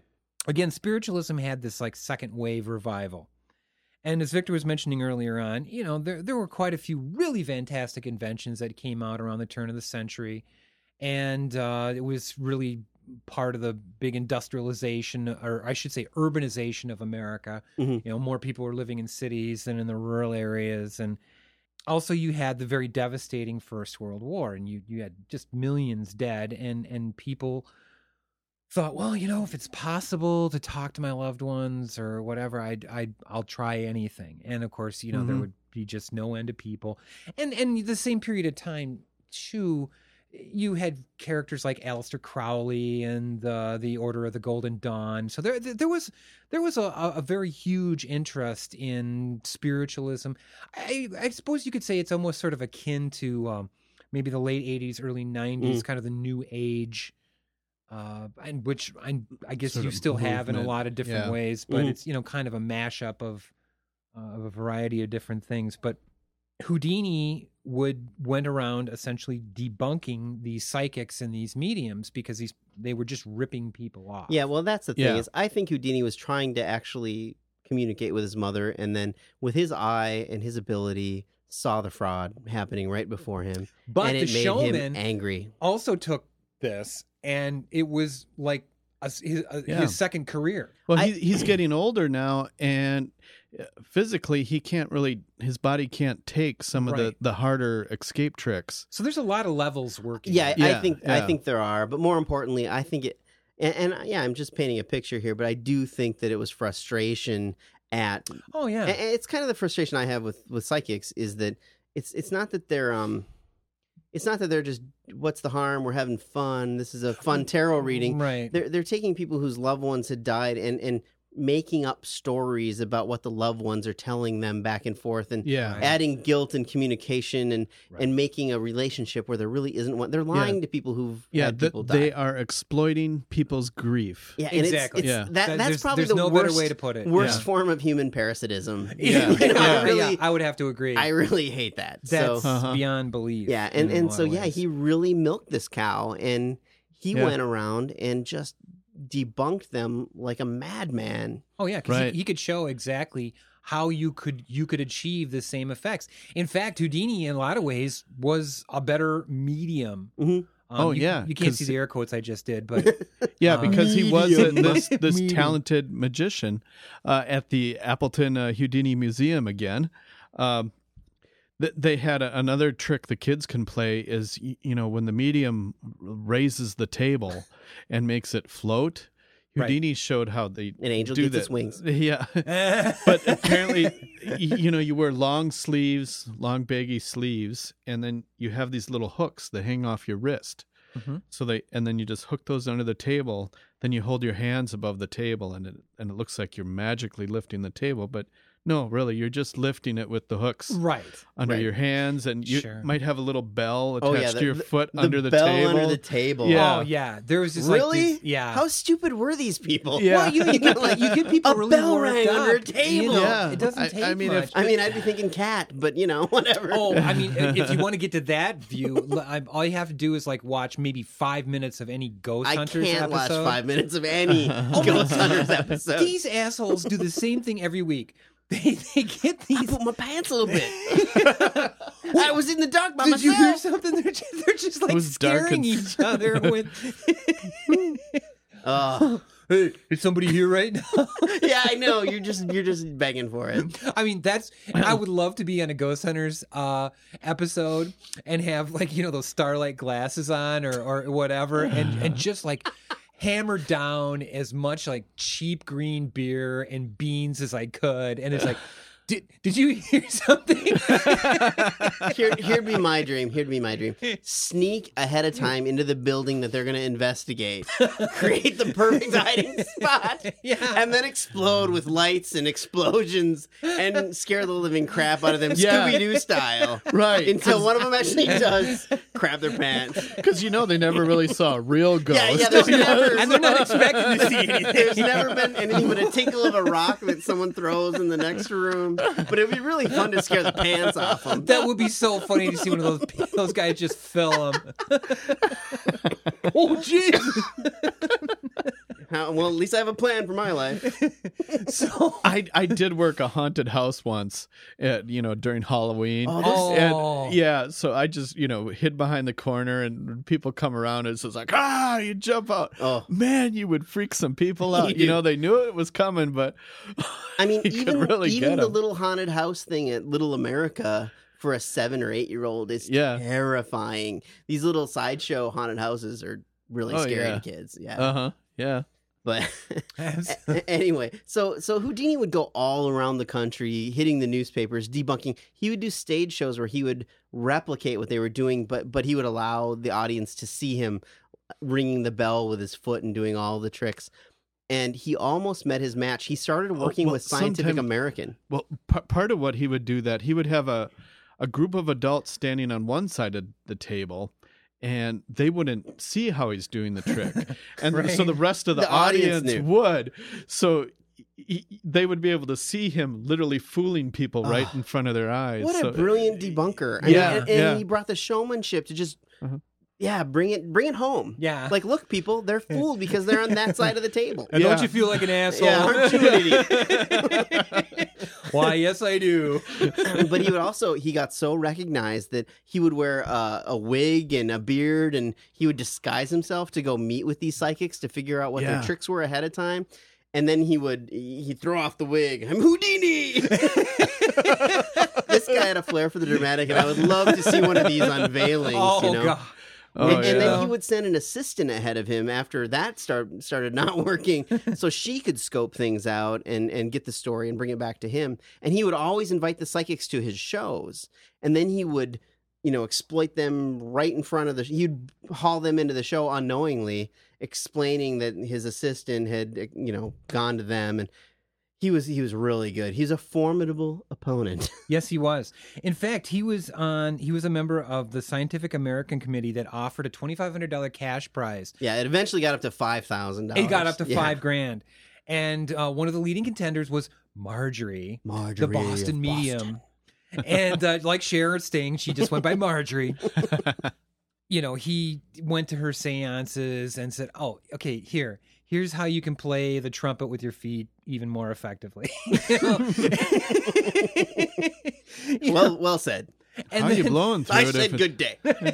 and then and then finally he said, "Hey, why don't you come up on stage and do this in front of an audience?" Well, Marjorie would not do that. Mm-hmm. So then Houdini said, "Well, if you if you, he went on stage anyways and just said, "Well, this is what it would be like." And actually did this really great. So then it was voted down. At first the Scientific American Commission was going to They give her the were money. going to give her the money. This is where the Scientific American kind of had a little bit of a warble. You know, they- Yeah. they, weren't exactly being scientific. the needle came right up off the it did record. come off the record, and I and and he was doggedly determined uh, Yeah. to just hold. I mean, this is a guy who holds a grudge, and I I, I swear that had he not been of the personality he is, they would have just given her the money and moved on. Right. But but he Right. stuck with it. And apparently she had this really long neck, which allowed her to do a lot of things with her head. Uh, Wow. because because they would bind her, you know, he would bind her legs, and Yes. and when Houdini ties you up, you're not getting out of it. So he'd bind her up, and then and then ha- have her, you know, try to do the thing. It's- Right. Well, and then you know, one thing we forgot to totally mention leading up to this is his relationship with Arthur Conan Doyle. that's Sir Arthur yes, Conan Sir Doyle. Arthur Conan Doyle, because th- this is to me like what I consider a very very tragic story. Right. You got this brilliant author of all the Sherlock Holmes novels. which which I I adore. I Mhm. mean, th- those th- those Mhm. Mm-hmm. stories were some of my favorite stories as a kid, and in fact, the um, Granada television versions that have uh, Jeremy Brett as Sherlock Holmes, which is still shown on our local public television. I- I still record them every week and just love them to death. I mean, I don't I don't think there's there's ever been a better portrayal of Sherlock Holmes you know, before and after Reichenbach Falls What, is, is Robert shown. Downey Jr. Oh God, don't not get me Okay, started We on shall that. not speak of that. Anyways, you know he really crapped up this year with uh well first Sherlock Holmes and then you know Iron Man two. I enjoyed Iron Man too, but that's because I'm a slavish, you know, fanboy. well, he killed Captain America. No, You know, when we get to that, we'll get to that. He hasn't yet, Mm. but yeah, no. The, Hmm. the I'm movie, sorry, I paused dramatically to finish my. Beer. That movie wasn't great, but but Arthur Conan Doyle had a wife, Lady Doyle, yes, who was a spiritualist. and and so was Oh. actually Arthur Conan Doyle became interested in spiritualism. Yes. uh, way back in the 1880s during the first wave of it. Mhm. So this it had been a long time thing for him, and But but this never showed up in Sherlock Holmes. No, that's what's so amazing I about it because know. if you read Yeah. these stories and you read the character of Sherlock Holmes, you know, taking this this scientific investigation. I Mhm. mean, he was talking about things that were on the, just the very cutting edge of criminal detection and putting that all together into this yeah, pretty eccentric kind of character, but but these are all very pragmatic, very logical ways of solving a, a very a mysterious crime. Mhm. And then here's this guy who's, but he's so moved by grief because their son, uh, who was in the RFC, was Right. killed during the First World War. Mhm. And Mm-hmm. when Houdini and Arthur Conan Doyle first met, Conan Doyle thought he might introduce him to spiritualism and this would be good. In fact, Well, because he was paranormal himself. yes, There's no way anyone could do what Houdini did except by turning himself into a vapor right. and escaping from Do- the wild Doyle- Chinese water yeah. torture. Doyle did think he was in fact supernatural, a la and that- Hellboy. he was blocking other mediums and and debunking them and using that method and so forth and, and that's what's so hard to try to keep those two images in your head of, Mhm. of the same person Well, and Lady Doyle did a seance for Houdini Right. to talk to his uh, mother, right and she scribbled a note that she was talking from the mother's view and, and put a cross on the note and everything and, and spoke in perfect english perfect English. which Which, his his mother was all Right. Hungarian or Yiddish, Right. Hmm. So and certainly would not have put a crucifix on. I know. Apparently, the Yeah. afterlife makes you switch religions and speak different Yeah. Oh, languages. Almost like that Ah. South Park episode. Okay, what is the true religion? Anyone? Anyone? That's right, Mormonism. and they have that one group, and they're yay! All right. they're all wearing little black ties. Well, according to Saturday Night Live, it's uh, Lutheranism. Oh yeah. There Well, was, uh, you know, oh, it, I think it was uh, John uh, Larroquette. How do you Larroquesh? How do you say his name? Are you from- talking about John Lovitz? No, no. I think it was the guy from Night Court and John uh, Larroquette. Larroquette. oh, Larroquette. Larry Cat, yeah, who's Yeah, I- also on I think he was Black on Sheep that skit. Squadron, Yeah, I was I was gonna say that. dude. Yeah, Night Not Court to and be Black confused Sheep with Bob Bob Squad. Black Sheep, right? That Which was is well. the that's what they same called it thing. when it first Oh, came okay. out. Then it became Black Sheep Squadron, and then they got the disco chicks in there who were Pappy's lambs. Pappy's Land. That's when the show was auguring in huge. yeah. They were jumping sharks. T- Tor and I, we we sp- we spent we spent a whole day one day just watching this marathon of, of Black Yeah. Sheep Squadron.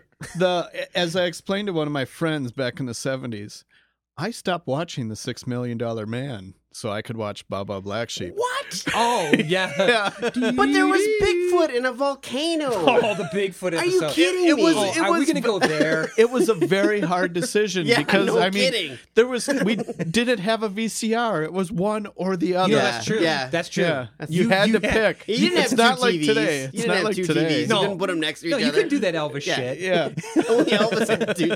TVs. I got a TV in every Yeah. room, man. I, They're even color. wow.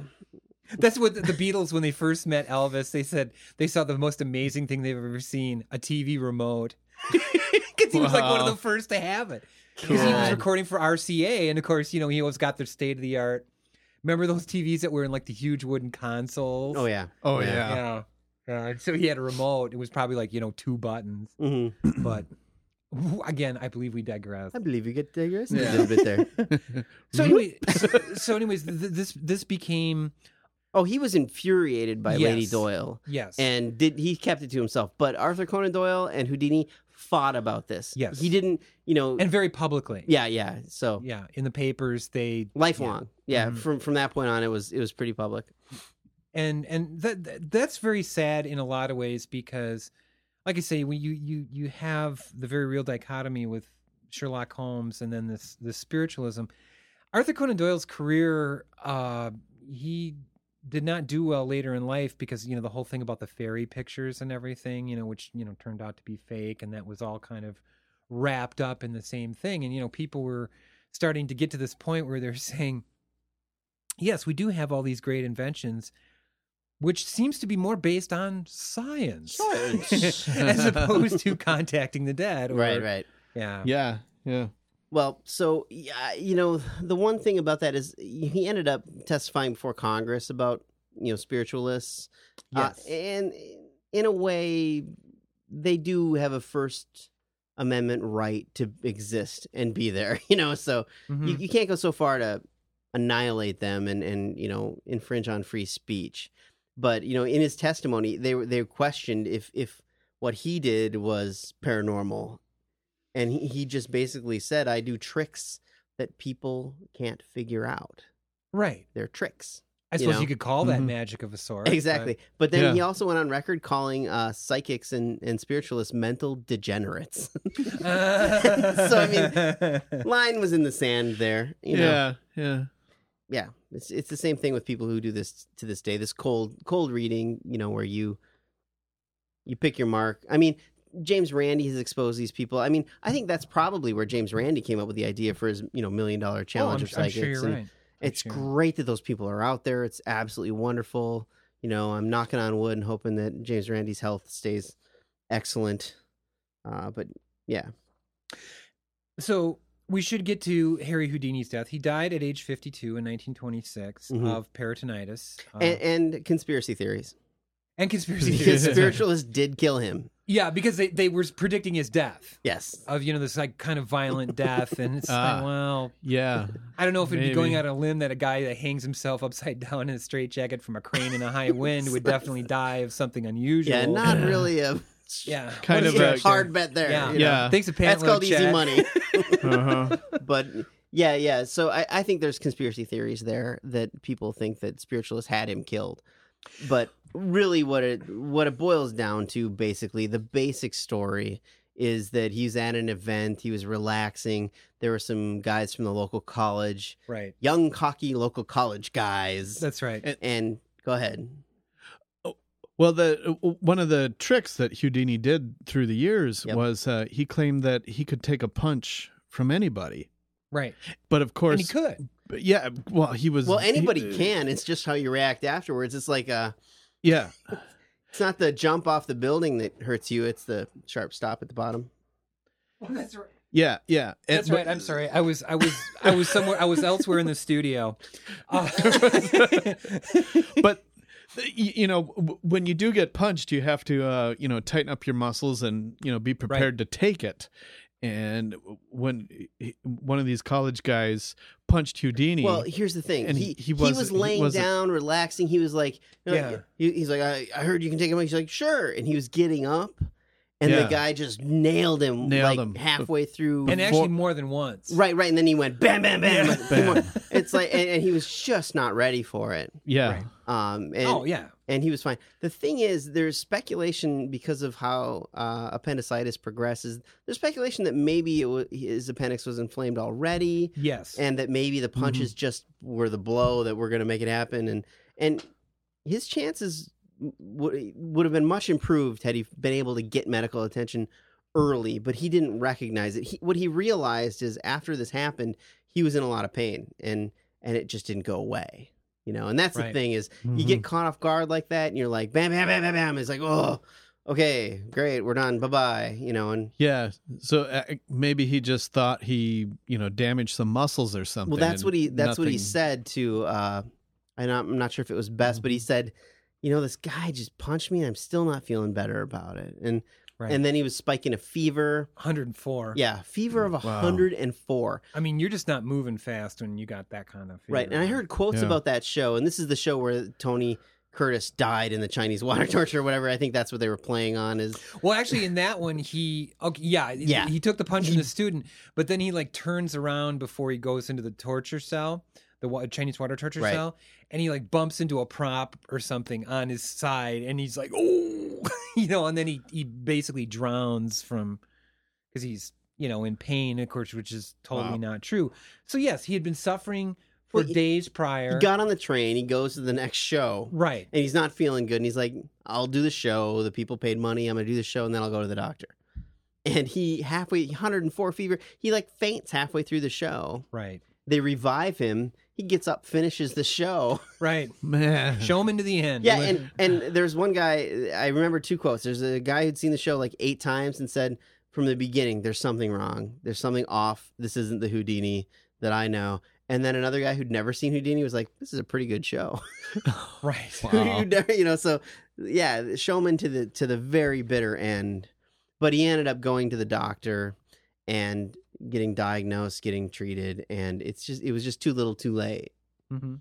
I Oh, mean, yeah. horrible, horrible death. You know, Tori, you've been mentioning the um, Houdini Museum in Appleton. The bulk of his collection actually uh, was housed there until 2004, and that's Really? when it The big was, auction, right? Yeah, it was auctioned off in Las Vegas.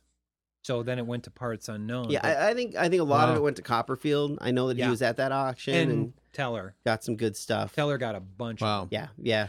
Yeah, they still had some artifacts there, but it didn't seem like they had a lot. Teller, you know, I, I don't know where I saw it on the web or online or something. Teller got a letter from Houdini to I think Hardin or Dash. I think uh, right after his mother died, like Mhm. this really personal letter, and Teller got it, and it's like a real, real interesting side of Houdini. But Oh, yeah, sure. yeah. There's a lot of great things in that uh, in that auction. But you know, uh, Houdini wanted all his things destroyed upon his death, Right. and he made everyone promise they would destroy You're gonna everything do it, right? upon his Oh, death. No. Har- Hardin's like, yeah, sure, I'll do it. the great Hardin. and so yeah, it, it, it and there was a protege of Hardin that that kept it, and the things were yeah kept. So which is great and wonderful. So don't destroy the day the clown cried, Jerry Lewis. Yeah. That's okay, I got it. Now, you, since you brought I that up, shouldn't have said anything. We're so close to ending this.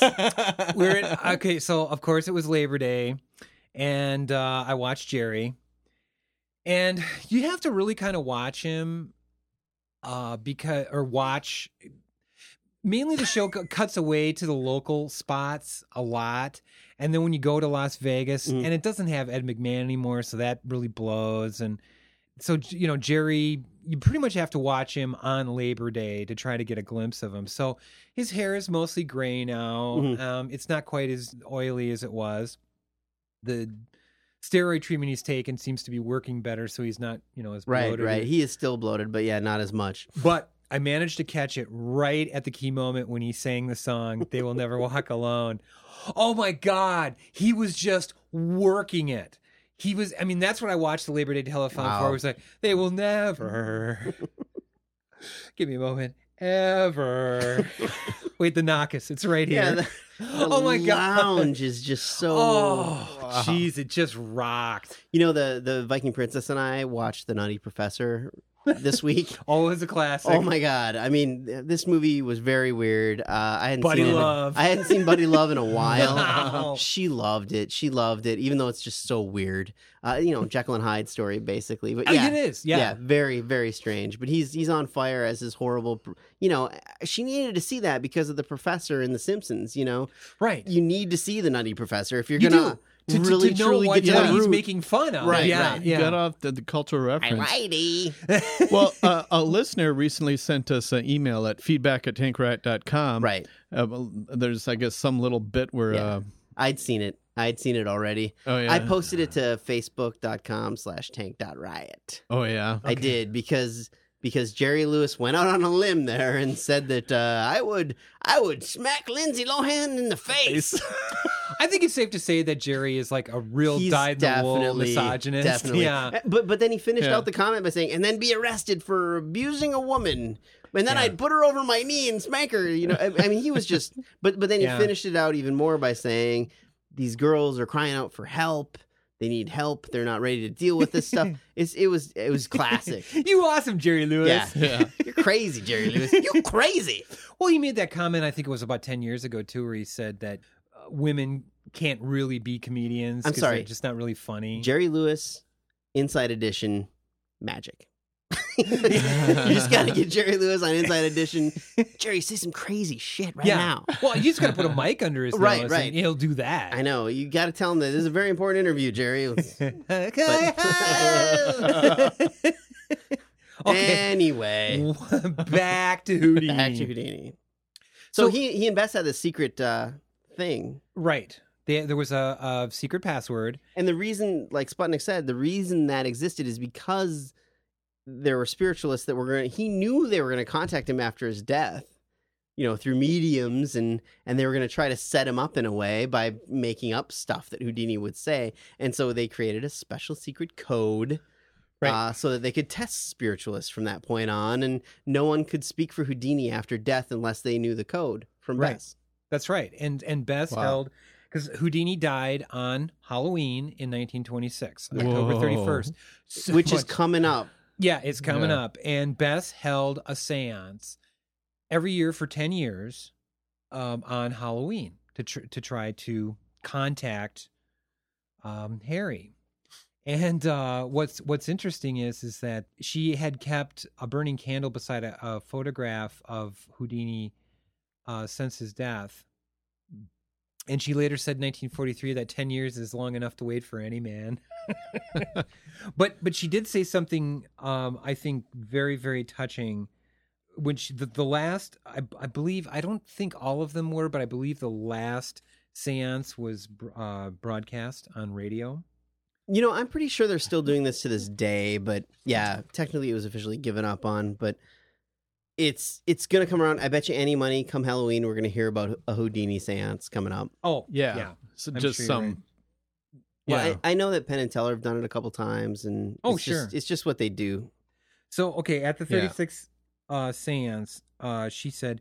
Houdini did not come through. My last hope is gone. I do not believe that Houdini can come back to me or to anyone.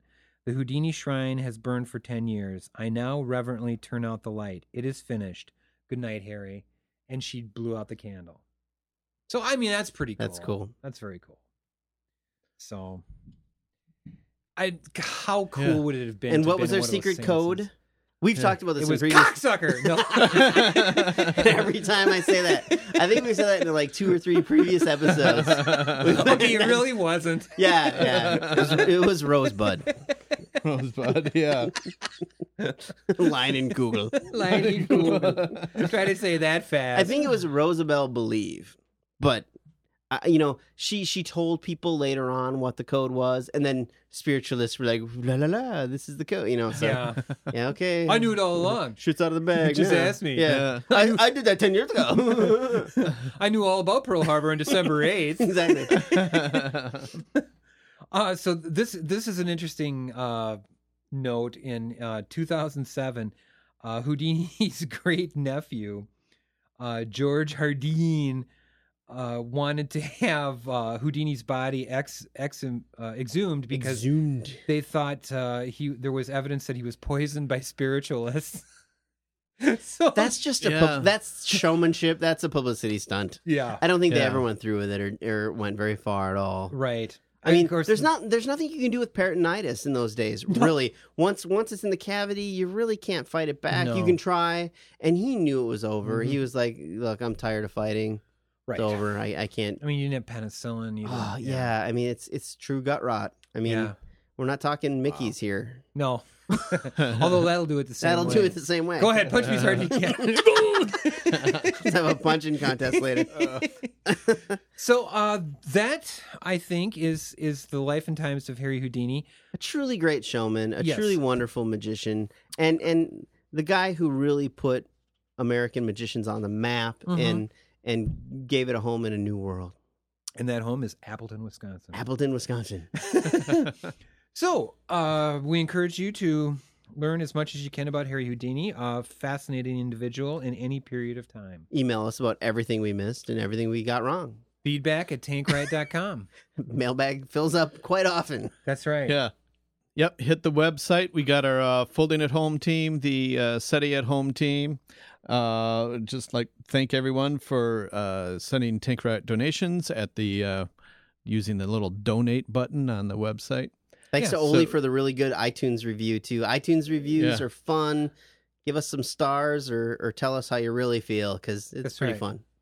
Yeah, Yep. we, do, we do appreciate that. We do. And uh, of course, coming up next is five years, 100th episode. I think we're going to record it on the date of our first episode, October. I don't know. I forget. Whatever day it was. I, was wasn't it the date of? Let's just do it. Let's just do a seance. Um, We're gonna go back in time. this and- and episode's we're- going to be all about. We're gonna go join Victor Sputnik and Tor five years ago, and the six of us Yeah, are gonna record a show. Christ. I don't know if I can be in that room. to put right what what one, what's wrong. we, will, we will put a stop to this once and for all. Quantum creep. exactly. Just get in the box and sit still for a half an hour, and you'll be back in time. Work toward the light. Well, gentlemen, we really should go to that mailbag.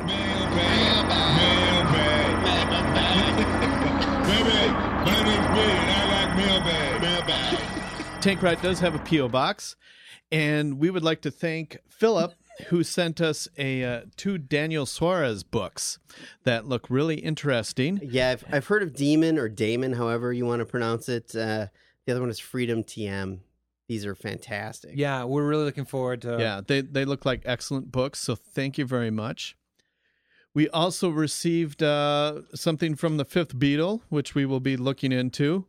And um, It is a it is a movie called Crazy Rulers of the World, and I will reserve comment until we've seen Oh, it. looking That's very right. forward to that. I'm looking Yes. forward to having my head explode from the conspiracy. that's right. Thank you very So- much for that. Yes, the fifth beetle, by the way, is Brian from Cinema Suicide, longtime listener, and we appreci- appreciate his contribution. Yes. And we also had another entry into our artistic license page.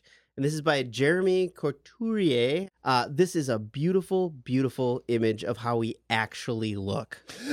Yes, it's So, amazing. we could not be happier with this. This is just Yeah. fantastic. Thank not you only so did much he for all the effort. not only did he draw us in our actual image, but he uh, put it in comic book cover form, Oh. which is Oh. a beautiful war against douchery that is unbelievable in scope and depth. It is fantastic. I- Thank you that's so much. Pretty much all I have to say about it because we're going to take images from the artistic license page and try to put them into the cafe uh, press Tank Riot PX yeah. so that you can. Uh, uh, this this image is on on the artistic license page for your viewing pleasure. that's right. But uh, I insist that we sell these in our PX so that I can get T-shirts and coffee mugs myself That's right. Yeah. because I is love how I beautiful. look wearing my helmet, playing the theremin against douchery. The cosmonaut u- uniform it just works for me on so many levels. So and Tor Oh. Yeah. is an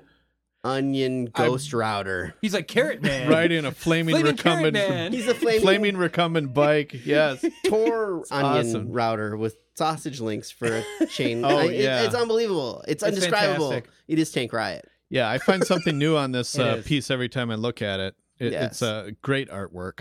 We have the Uh, best listeners, I swear. We Oh, do. Absolutely.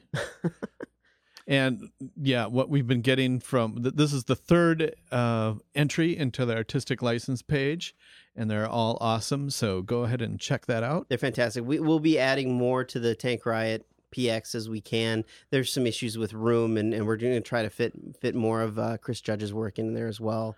The Right. beautiful tank image Yep, that we yep. just love. Yes, That's Will right. be- We're, yes. we're working added. We're on getting. on expanding that. Yep, we got to get the high def version of the images and stuff. So oh, yeah, by all means. So if you're interested in posters and things like like that, we are accepting donations, which will help go to the Tank Ride PX so that we can offer these beautiful, beautiful images. Yes. Yes.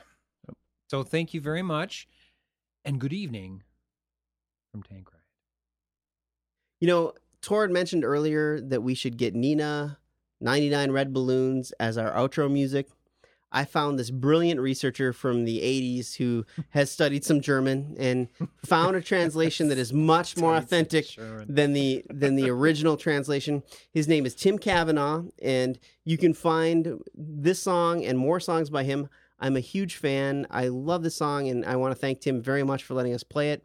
Uh, he's going to be appearing actually coming up October 15th and 16th in Cedar Rapids at the Comedy Club at the Clarion Hotel. I don't know why that would be because this is serious music here. And then in November, November 12th, he's going to be in Bay City, Michigan. So this this guy Okay. true artist, true artist. This is the kind of music that really is, is deep and thoughtful. TimCav.com. Check out more. This is a brilliant translation of 99 Red Balloons. Thank you, Tim. Uh, this is a song that was based on, uh, on a song that came out in the in the mid '80s by Nena called "99 Red Balloons," and uh, you know I heard the German version of that song first, uh, and I really liked what she was singing. Then I heard the English translation. I was really surprised to find that what she's singing in German, what she's singing in English, are not even close. I mean, I took nearly a semester of German in school, so I know a little something about the language. So I've come up with a new English translation of 99 Luftballons. now, now there's a there's a couple of lines in here that I'm not real sure about. They don't seem to translate that cleanly, but I thought I'd share it with you guys I'm today. ready to hear here it. we go. All right. Hello, Bobby, my old friend. It's good to see you once again. How's your mother? How's your aunt? How's your father's skin diving suit? It's One of the lines I'm not real sure about. Mm-hmm. I've got something you should see. Back at my place, come with me. I've got some brand new furnishings. Plus 99 dead baboons. 99 dead baboons sitting in my living room. Not too functional, it seems, but quite a conversation piece. This one's Jake, that one's Dinah. There's Big Ned in my recliner. No, it's not a lazy boy. Can't you see it's a dead baboon? Dead baboons. Everybody! Dead, baboons! Dead baboons! Dead baboons! How they got here, I'm not sure. Woke up one day, there they were. Luckily, I've got a lease allowing pets if they're deceased. I'm just thankful they're not apes, because apes would clash with the drapes. No more napkins at my parties. Wipe your hands on a dead baboon. Dead baboons. Everybody! Dead baboons! Dead baboons! Dead baboons! Dead baboons are lots of fun. Playing water balloons, I've always won. You can keep your dead giraffes and swine. I'll take dead baboons every time. There's just one problem I have now. That's finding Purina dead baboon chow. but what a happy snorkeling device. That's the other line I'm not real sure about. With 99 dead baboons, dead baboons. Everybody! Dead baboons! Dead baboons! Dead baboons! Woo-hoo!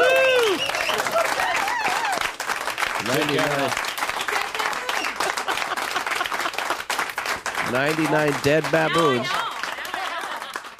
With the dead baboon backup singers. I love that. You know, though, the one thing that Harry Houdini never escaped from was being frozen in carbonite. You know that's true. it's pretty hard to get out of that shit. I love Yeah. you, Houdini. Yeah. I know.